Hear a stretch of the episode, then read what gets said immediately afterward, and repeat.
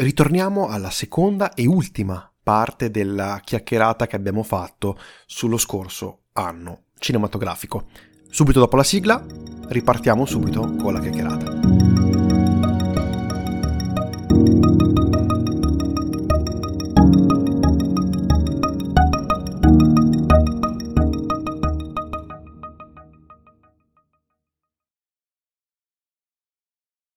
È vero, tra l'altro sono convinto che Glass Onion potesse veramente fare un grande successo anche dal punto di vista economico al botteghino in quella settimana che è uscito è riuscito a raccimolare comunque un 15 milioni mi sembra su un budget di 40 ecco credo che Netflix arriverà a distribuirlo più al cinema come sta facendo anche Amazon eh, per un motivo puramente economico perché se il film è valido come in questo caso lo è, eh, l'incasso non è da sottovalutare, è importante e in un mondo in cui lo streaming sta andando verso la completa eh, saturazione di abbonamenti, di utenti, e nuove fonti di, di, di reddito potrebbero essere molto molto importanti. Quindi si arriverà tranquillamente in quel periodo. E mi ricollego anche al gatto con gli stivali 2 perché quello secondo me è un esempio di una pellicola fatta per attirare un pubblico eh, che paga, ovvero il pubblico dei bambini con le famiglie e questo pubblico bene o male è sempre importante per il cinema. Oltre al fatto che non l'ho visto, ma dovrebbe essere veramente una grandissima eh, pellicola che eh, ritorna al livello qualitativo dei primi due Shrek, che parliamoci chiaro, sono grandissimi film d'animazione, il secondo soprattutto, e, e sono pronto a combattere contro chiunque dica il, il contrario. Torniamo però sui, sui film dell'anno, no? eh, un altro film che è stato distribuito fugacemente in sala, eh, ma che ci ha particolarmente colpito, tanto che Aurelio l'hai messo tra i migliori, eh, Come on Come On. Come on Come On è un altro film che è stato distribuito eh, in Italia eh, tipo dopo 6-7 mesi dall'uscita anni, internazionale. Sì, esatto. E giusto per rimanere, diciamo è il tema di questo episodio, film usciti molto tardi inItalia. Beh, almeno, sono, almeno sono, usciti, perché molti non, non, non escono e non usciranno. Eh, però così è uscito a, ad aprile, è uscito in America a, a novembre. novembre. E questo è il classico esempio di aspettiamo che finiscono gli Oscar, così se vince qualcosa gli mettiamo il patacchino e ha più forza, secondo me. Però, Beh, cioè, chiaro. uno che lo vuole vedere si stanca, cioè in qualche modo lo cerca di recuperare e, e si stanca. Questa è almeno la mia idea. E perché l'ho messo, tra l'altro, come mio secondo? Eh, perché è bellissimo. Beh, grazie. Perché cosa è... Eh sì, sono molto bravo a, a fare recensioni di film, per questo faccio un podcast. No, è un film eh, che eh, mi ha sorpreso uh, per i personaggi, loro due, adesso eh, non mi ricordo il nome, il, il, protagonista che è Joaquin Phoenix e il bambino. Gabi e, Esatto, i, per i loro personaggi e per la loro interazione. Cioè, questo bambino che si comporta come bambino, ma un bambino sa di essere un bambino. Cioè, e personalmente non sento neanche che ci sia una uh, ristrutturazione da parte di un adulto. Come magari certe volte puoi sentire che senti, vabbè, è molto scritto quello che viene detto. Invece qui no, qui non si sente che è scritto, però è, è totalmente eh, assurdo, cioè come un bambino riesca a mantenere un dialogo con un adulto su quei, a, a quei livelli, su questi argomenti, Prende, è come se andassero a destruttu- destrutturare la loro relazione e le loro posizioni in quanto adulto e quanto bambino. E, ehm, e poi è un film dolcissimo, cioè è una di quelle cose che forse non dico mai nel podcast riferito ai film, però è un film davvero dolce che è, non so, mi è piaciuto tanto. Poi vabbè, è in rapporto 1,66 in bianco e nero, quindi boh, per forza doveva piacermi, no? Casa di produzione A24, che è sintomo di grandissima qualità, che ha fatto uscire forse uno dei film più originali e interessanti di quest'anno, eh, Everything Everywhere All at Once, che veramente per un pelo non è entrato nella mia top 10, ne abbiamo parlato benissimo, eh, so però che è tra i film preferiti di Alberto. Sì, ehm, È stata un'enorme sorpresa perché sinceramente parlando io sono stato proprio indicato da terze persone, da un mio amico molto caro con cui guardo i film, dell'uscita di questo film. E così abbastanza incuriosito, abbastanza anche un po', mh, come diremmo oggi, hypato dal trailer. Ehm, sono andato così, senza aspettative di alcun tipo. Poi oltretutto è uscito abbastanza, eh, in un periodo abbastanza successivo no? a Multiverse of Madness, il concetto è eh, abbastanza simile, si parla di multiverso e quindi ero abbastanza curioso di vedere come sarebbe stato affrontato il concetto di multiverso dai profani dell'MCU, quindi da coloro che non parlano eh, di supereroi. E devo dire che è stata un, un'esperienza molto, molto, molto divertente perché il film è girato molto bene, mi è piaciuto molto come sono state messe in scena anche alcune sequenze molto divertenti e poi tutto sommato ha quel pizzico di ironia eh, quasi un po' grottesca in certi punti, no? L'avrei visto in, un certo senso molto adatto per dire, proprio ritornando a Multiverse Madness, alla regia di Raimi questo film. In, in, certi, in certi, contesti ho visto molto di quel, quel modo di girare di Raimi, e però è molto riflessivo anche da un certo punto di vista un film che riflette molto sul concetto di famiglia. Qualcuno dice, dice che lo faccia in modo un po' banale, un po' sul rapporto madre-figlia, sui contrasti genitore-figlio.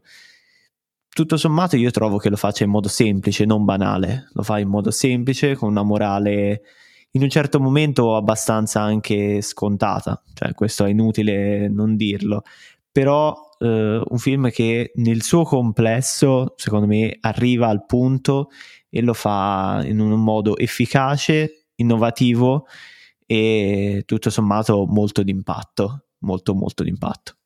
Sì, eh, anch'io per Everything Everywhere All at Once eh, sono rimasto colpito dall'incredibile tecnica che hanno avuto i Daniels. Eh, li avevo già visti con Swiss Army Man, che consiglio sempre di recuperare, eh, perché riescono con una originalità unica eh, che solo loro riescono a creare, eh, a trasmettere sentimenti veramente molto semplici eh, con una pellicola che di per sé è complessissima per quello che vuole raccontare, ma grazie al potere dell'immagine, riducendo al minimo degli spiegoni eh, che possono essere sicuramente eh, complessi se fatti da qualsiasi altro tipo di regista, eh, riescono a far passare questa storia come una storia leggera, divertente, intrigante, molto eh, interessante. Mi piace molto il parallelismo che hai fatto con eh, Raimi, eh, che anche lui è un regista molto fisico in quello che fa, eh, dagli horror della sua fam- storia. Eh, ricaviamo un, un, regista che ha sempre utilizzato eh, l'effettistica speciale, come troviamo in Everything Everywhere All at Once, andando a mischiare perfettamente eh, sia ciò che è reale sia che ciò che è in computer grafica. Eh, qui eh, riusciamo a vedere dei combattimenti girati benissimo con tre inquadrature eh, di numero eh, che onestamente nel cinema moderno è difficile trovare. E mi collego a Sam Raimi in quanto è un grande eh, regista di film horror per parlare di un nuovo regista che film dopo film, mi sembra che sia la sua terza, la sua terza pellicola, eh, si sta affermando sempre di più come uno dei eh, grandi maestri dell'horror contemporaneo. Sto parlando di Jordan Peele e parliamo di Nope, che è nella top 3 di Federica. Yes! Devo dire che è un ritorno nelle mie top eh, di fine anno, questo di Jordan Peele.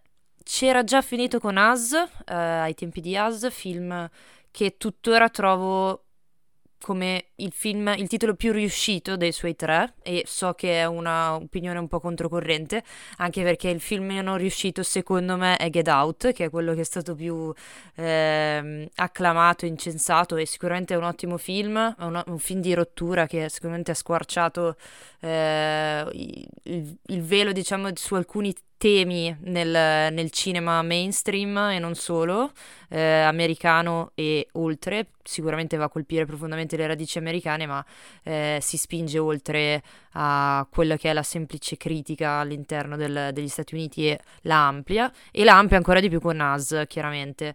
In Nope, che credo avesse creato in me tantissimo hype eh, perché mh, mm, in realtà quando è stato presentato non aveva detto assolutamente nulla sul film, aveva semplicemente pubblicato una locandina con questa nuvola. Eh, e il titolo Nope, che sembrava oggettivamente quasi una presa in giro, eh, una cosa di questo tipo. E in realtà ha costruito qualcosa di ancora più ampio, cioè ha spinto lo sguardo ancora più in là di quello che era As, in, e in As già aveva fatto un discorso che era molto ardito, nel senso si era spinto, ripeto, ben oltre gli Stati Uniti con la sua critica, ma eh, andando a raccontare un, un'intera società, quasi intesa come intera umanità. Qui parla invece di storia del cinema, riflette proprio sul mezzo con, con Nope e credo sia un po' una cosa ironica perché tra i grandi omaggiati di questo film e sicuramente tra le, le radici di questo film c'è, c'è, proprio Spielberg con Incontri ravvicinati del terzo tipo che è il mio film preferito di Spielberg tra le altre cose.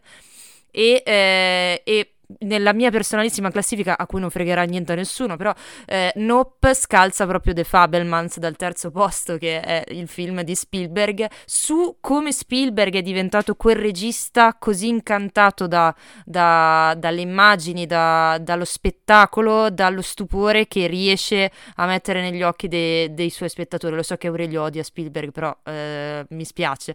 Eh, e in realtà... Ehm, eh, Jordan Peele, a mio parere, è un film estremamente criptico, Nope, quindi ha, dà davvero spazio a tantissime riflessioni e tantissime anche interpretazioni, come anche gli altri film, se è per questo, eh, soprattutto As. Eh, Jordan Peele fa suo quel senso di stupore eh, ma eh, di, di, Spielberg e dei film forse più famosi di Spielberg, soprattutto quelli del ramo fantascientifico, del, della componente fantascientifica del cinema di Spielberg, e lo, lo, trasforma in una riflessione appunto sul cinema stesso e su come le tensioni sociali e culturali, le diverse etnie si vanno a scontrare con quella che è una tradizione che per anni è stata considerata come e, e completamente occidentale, comple- cioè occidentale nel senso di bianca, nel senso più colonizzatore.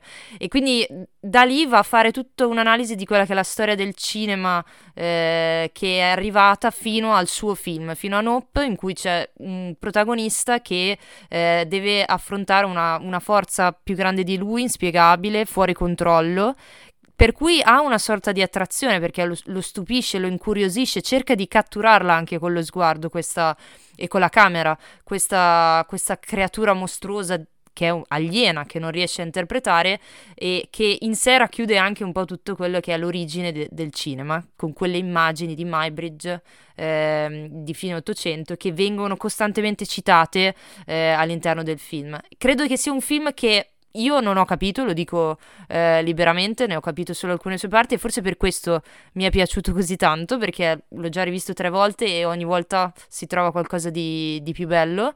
Eh, forse è paraculo un po' anche Jordan Peele quando nelle sue interviste dice che eh, cioè dice cose contrastanti come tutti i registi che lasciano queste cose un po' eh, all- all'interpretazione del pubblico, però credo sia il bello di questo film che mi è piaciuto davvero davvero davvero molto, sia nelle sue citazioni che nelle sue riflessioni che ci sono sempre nel cinema di, di Peele, mai banali. Io ho una domanda per te. E, ehm, non su questo film. Tu hai detto che io odio Spielberg eh, in modo scherzoso. Sì, non è che lo, lo odio. Eh, esatto, non è che lo, lo odio assolutamente. Lo vuoi uccidere? No, no, vabbè, a parte scherzi. Si trattiene eh, proprio in questa affermazione. Effettivamente bravissimo Spielberg, ma eh, per questo ti voglio chiedere, The Fablesman, eh, cioè, non è una menata autoreferenziale, mi è sembrato questo dal, dal trailer. E è bello perché è realmente bello o è bello perché Spielberg è bravo e qualsiasi cosa fa, anche la pubblicità della Ferrarelle, piace- ci piacerebbe perché è bravissimo? Ah, allora, questa è proprio una presa di posizione nei confronti del caro zio Steve. Mi eh, dissocio zio da. Aurelio io innanzitutto. No, mi vabbè, dissocio è- da è- Se ci Ecco. ascolta qualcuno, la DreamWorks, chiunque, noi non, non sappiamo niente di queste cose. È un, Eh, po', mi è un po'- è un po' per istigarti, ma perché vedendo il trailer io ho detto, ok, eh, vabbè, un altro film di Spielberg e so che è bravissimo, nel senso, eh, non, non posso dire niente perché è troppo bravo. Eh, però a me non viene voglia di, di- di vederlo, perché boh, è un po' la storia di come un regista molto famoso, almeno un po', forse un po' romanzata, non lo so, eh, se ne è morto del cinema e ci sta. Però sono quei film che, boh, io, io titu- titubo molto, quindi vai, parla. Io la giro così forse un po'. Lo so che è un paragone estremo, però diciamo che The Fabelmans arriva dopo, sulla scia di al- altri registi che hanno voluto fare la loro opera eh, sulla loro storia ed è stata molto più incensata, con grande, sicuramente alcune volte giustificata, come nel caso di Roma eh, di Quaron, ma altre volte, come nel caso di Belfast di, di Kenneth Branagh, sono state sicuramente pretese esagerate, non c'era alcun tipo di poesia se non quella scena tipica che c'è in tutti questi film del protagonista bambino in sala con la luce del proiettore alle spalle che rimane con gli occhi estasiati davanti al- allo schermo. Questa è un po' una costante di tutti questi film. E The Fabelmans nelle premesse era questo, io infatti non avevo grandissime aspettative, devo dire, per quanto ami molto il regista e abbi- abbia apprezzato molto West Side Story l'anno scorso, altro film per cui non avevo grandi aspettative perché, ripeto, cosa c'era da dire di più di West Side Story e lui in realtà ha trovato una nuova dimensione a quella storia. Eh, a mio parere sicuramente c'è una componente di affetto per il regista nel, nel mio aver apprezzato The Fabelmans, ma trovo che non sia per nulla autoreferenziale, anzi mi esce un- un'immagine abbastanza variegata del protagonista che è un po' l'alter ego appunto di Spielberg, eh, della sua famiglia e del contesto in cui lui è cresciuto, senza compiacimenti ma neanche senza piagnistei da un certo punto di vista. Ehm, ne esce un bel ritratto, un ritratto interessante, bello no forse, un ritratto interessante e divertente secondo me di quell'epoca, eh, di quando Spielberg era a scuola e di come Spielberg si è interfacciato quel- con quella che poi è la realtà del cinema vero, non quello delle fatte con eh, la sua camera nelle vacanze della scuola o nelle vacanze di famiglia, nelle gite di scuola o nelle vacanze di famiglia. E credo che sia proprio questa semplicità la chiave del successo di The Fabelmans con me. Perché quando si, si pensa a un film di Spielberg, tendenzialmente storici, cioè qua- ci sono le due vene, no? La vena più di puro intrattenimento, tendenzialmente fantascientifica di Spielberg, e la vena invece più impegnata, che forse trova il suo massimo in Munich e in Lincoln, forse, come due, due massimi di, fra virgolette, pesantezza, prendiamo con la pinza questo termine. Eh, però eh, credo che a- rispetto a questi altri eh, sia un po' una via di mezzo, si pone al centro, er- sa essere divertente, è compiaciuto in alcuni passaggi sicuramente, ma è un compiaciuto divertito, nel senso che è un, un bambino che si mette dietro alla camera e cerca di raccontare la sua storia, ma anche la storia secondo me di, di una parte della sua generazione eh, in senso più ampio, alla fine eh, Spielberg è anche parte di un insieme di amici, registi, produttori, un- una generazione anche che ha fatto un certo tipo di cinema tra gli anni 80 e poi a seguire, anni 70-80 e a seguire.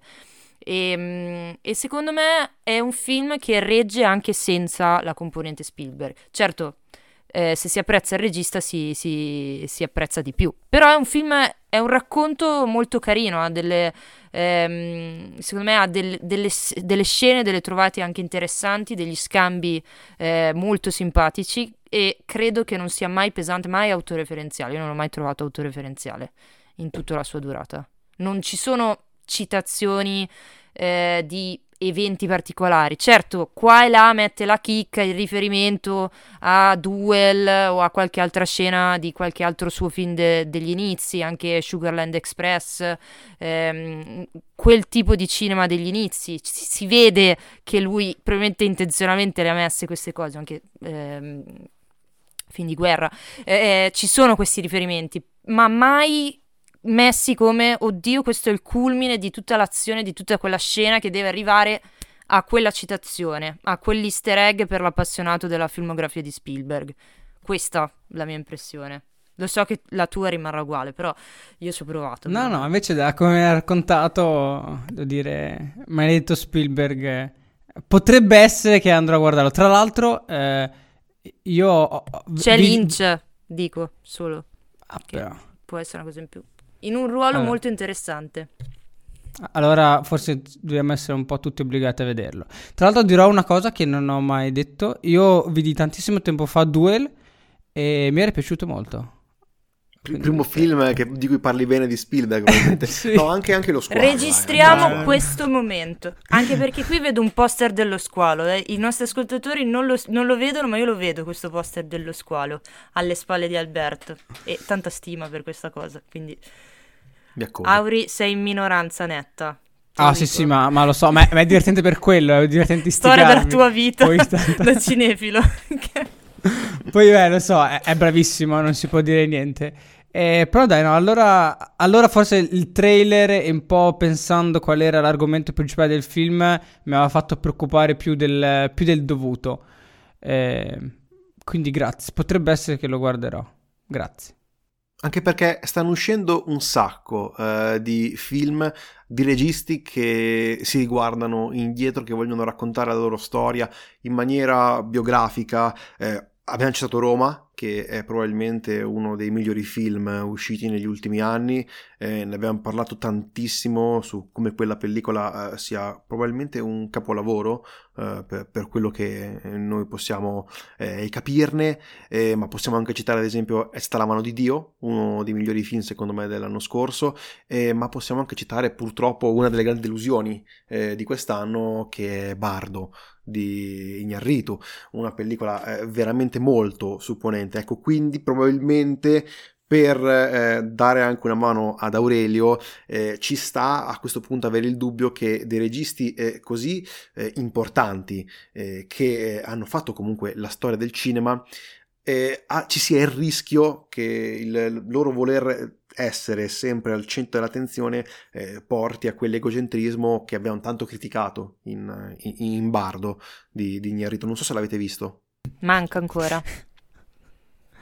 Ma la temo un po', onestamente. Noi, è un noi, l'abbiamo guardato e purtroppo è abbastanza eh, insalvabile per, eh, da, da, da, molti punti, da molti punti di vista. Primo passo falso di uno della triade messicana, quindi? Beh, eh, grandi anche successi... Gravity, onestamente, non mi ha mai colpito tanto. Di Quaron? Sì. Eh, Quaron però Adesso è ancora in una posizione favorevole con Roma. Eh beh, con Roma... Sì, è... però sai, eh, passi falsi, secondo me Quaron quello ha fatto, ma Ignarritu era arrivato ad un punto di essere altissimo, era arrivato a essere un punto veramente tra i, tra i registi più The importanti della, certo. eh, attualmente presenti nel panorama Birdman. e questo secondo me lo ha, lo ha, molto accusato ne abbiamo parlato è una cosa che si evince anche dal film questa grande popolarità secondo me lo ha veramente danneggiato Quaroni invece secondo me è stato molto bravo a riuscire ad unire comunque un cinema molto commerciale così come può essere Gravity ma come può essere Harry Potter il prigioniero, di, Azkaban, di Azkaban. un film che amo profondamente perché amo profondamente Harry Potter e quello è veramente un, un'ottima pellicola. Unire questa visione molto commerciale giustamente a riuscire a fare anche però dei film molto autoriali che sono sfociati secondo me in, in Roma con un, un grandissimo, grandissimo successo sia di critica che di pubblico. Ecco ora mi ricollegherei eh, parlando di Jordan Peele ad un altro regista che è giovane, ha fatto tre film, eh, sta per portare in sala Nosferatu, che speriamo arrivi il prossimo anno, è uno dei registi attuali che più apprezziamo, di Aurelio, ma a quanto pare non siamo i soli, eh, perché quest'anno è uscito The Northman, che è nella top 3, anzi è il... Ebbene sì, io sono follemente innamorato di Eggers e, e, ho amato The Lighthouse, un film veramente impattante, eh, due personaggi, ma un film che veramente in, quel tempo riesce a raccontare tutto quel che deve raccontare. E The Northman per me sarà per un po' di affetto nei confronti di Eggers, sarà per il fatto che comunque rimane un gran film, per quanto si è detto, per quanto sia il Re Leone, per quanto sia una rivisitazione dell'Amleto, per me rimane The Northman e eh, un film costruito benissimo con delle sequenze incredibili. Mi viene a mente una delle prime sequenze con un grandissimo Willem Dafoe eh, che è invasato letteralmente mentre deve interpretare una scena in cui è sotto gli effetti di alcuni fumi, diciamo, particolari e, e, ha delle visioni altrettanto particolari, una sequenza incredibile e un'interpretazione chiaramente incredibile, ma la costruzione proprio del film, ehm, la sete di vendetta di questo personaggio che eh, logora eh, il suo animo da, a partire dalla giovane età, con, nel momento in cui lui assiste appunto si può dire alla morte del padre e, e, poi questo incredibile viaggio che lo porta poi a compiere la propria vendetta. Se c'è un elemento debole forse in questo film è proprio quel finale, un finale un po' forse affrettato, esteticamente non perfetto, questo va, va detto, però ecco, quello forse è l'unico momento esteticamente non perfetto perché Eggers è anche a un mio gusto veramente bravo a eh, replicare delle atmosfere e questo è quello che io ho veramente colto in questo film. Le atmosfere del nord sono veramente replicate in maniera eccellente. E per me, come, come era stato The Witch, come era stato The Lighthouse, alla fine di questo film, sono, sono rimasto estasiato, letteralmente. Io amo Eggers e, veramente mi rendo conto che potrei essere un po' di parte, eh, perché comunque i suoi difettucci, lo ammetto, li ha, però è un film che ha netto di tutto, eh, è stato troppo criticato e, e, invece poco apprezzato come dovrebbe. E direi che iniziamo a essere eh, nella parte conclusiva dell'episodio. Ho un'altra domanda per voi.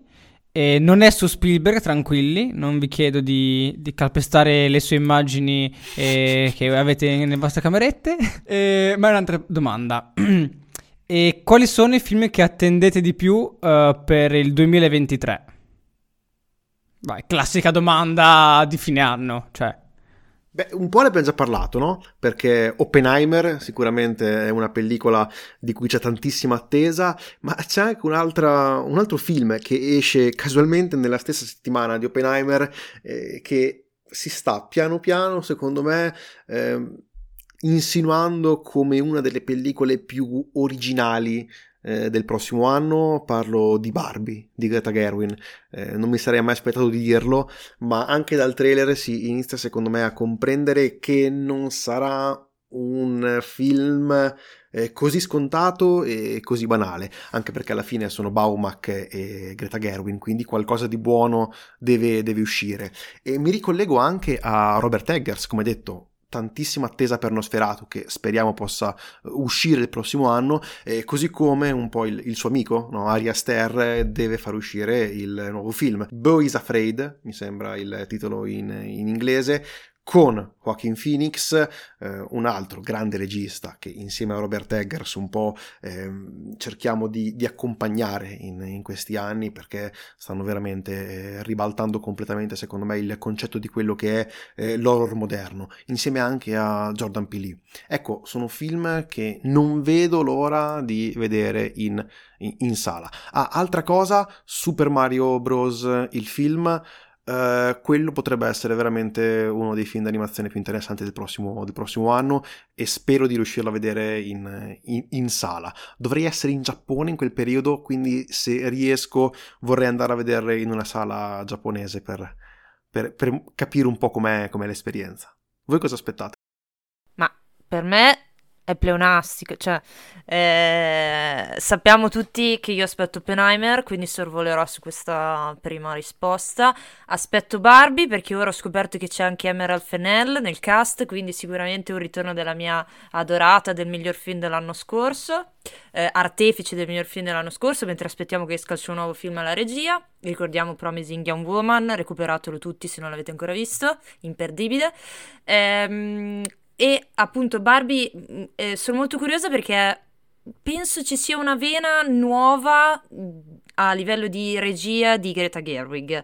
Nei due film precedenti abbiamo visto sì, sicuramente parecchia ironia in Lady Bird, un'ironia un po' più moderata in uh, eh, Piccole donne e invece qui veramente sembra spudorato, non so se è la, la mano del, del marito e, e compagno eh, alla, alla, sceneggiatura oppure se c'è davvero questa voglia di andare a usare, a cercare qualcosa di, di più. E soprattutto sono curiosa di vedere Margot Robbie alle prese con un ruolo di questo tipo che un riflette un po' con quella che è l'immagine che con cui è stata presentata al grande pubblico in um, The Wolf of Wall Street. Ricordiamoci, lei lì viene presentata come la classica bella ragazza bionda australiana, tra le altre cose, che eh, è lì per il bel faccino, fra virgolette, e per molto tempo è stata etichettata in questo modo eh, nel mondo del cinema, ma in realtà con Aitonia soprattutto, ma con anche altre produzioni, ha dimostrato di essere uno, una grande interprete e due, una grande produttrice.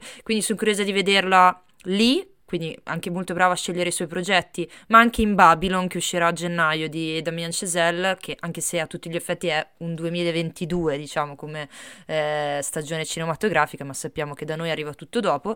E se non erro, ora stavo controllando perché no, ho googolato, lo, lo confesso, a livello di animazione, l'anno prossimo dovrebbe uscire Spider-Man Across the Spider-Verse anche, il sequel eh, del miglior Spider-Man degli ultimi, degli ultimi dieci anni.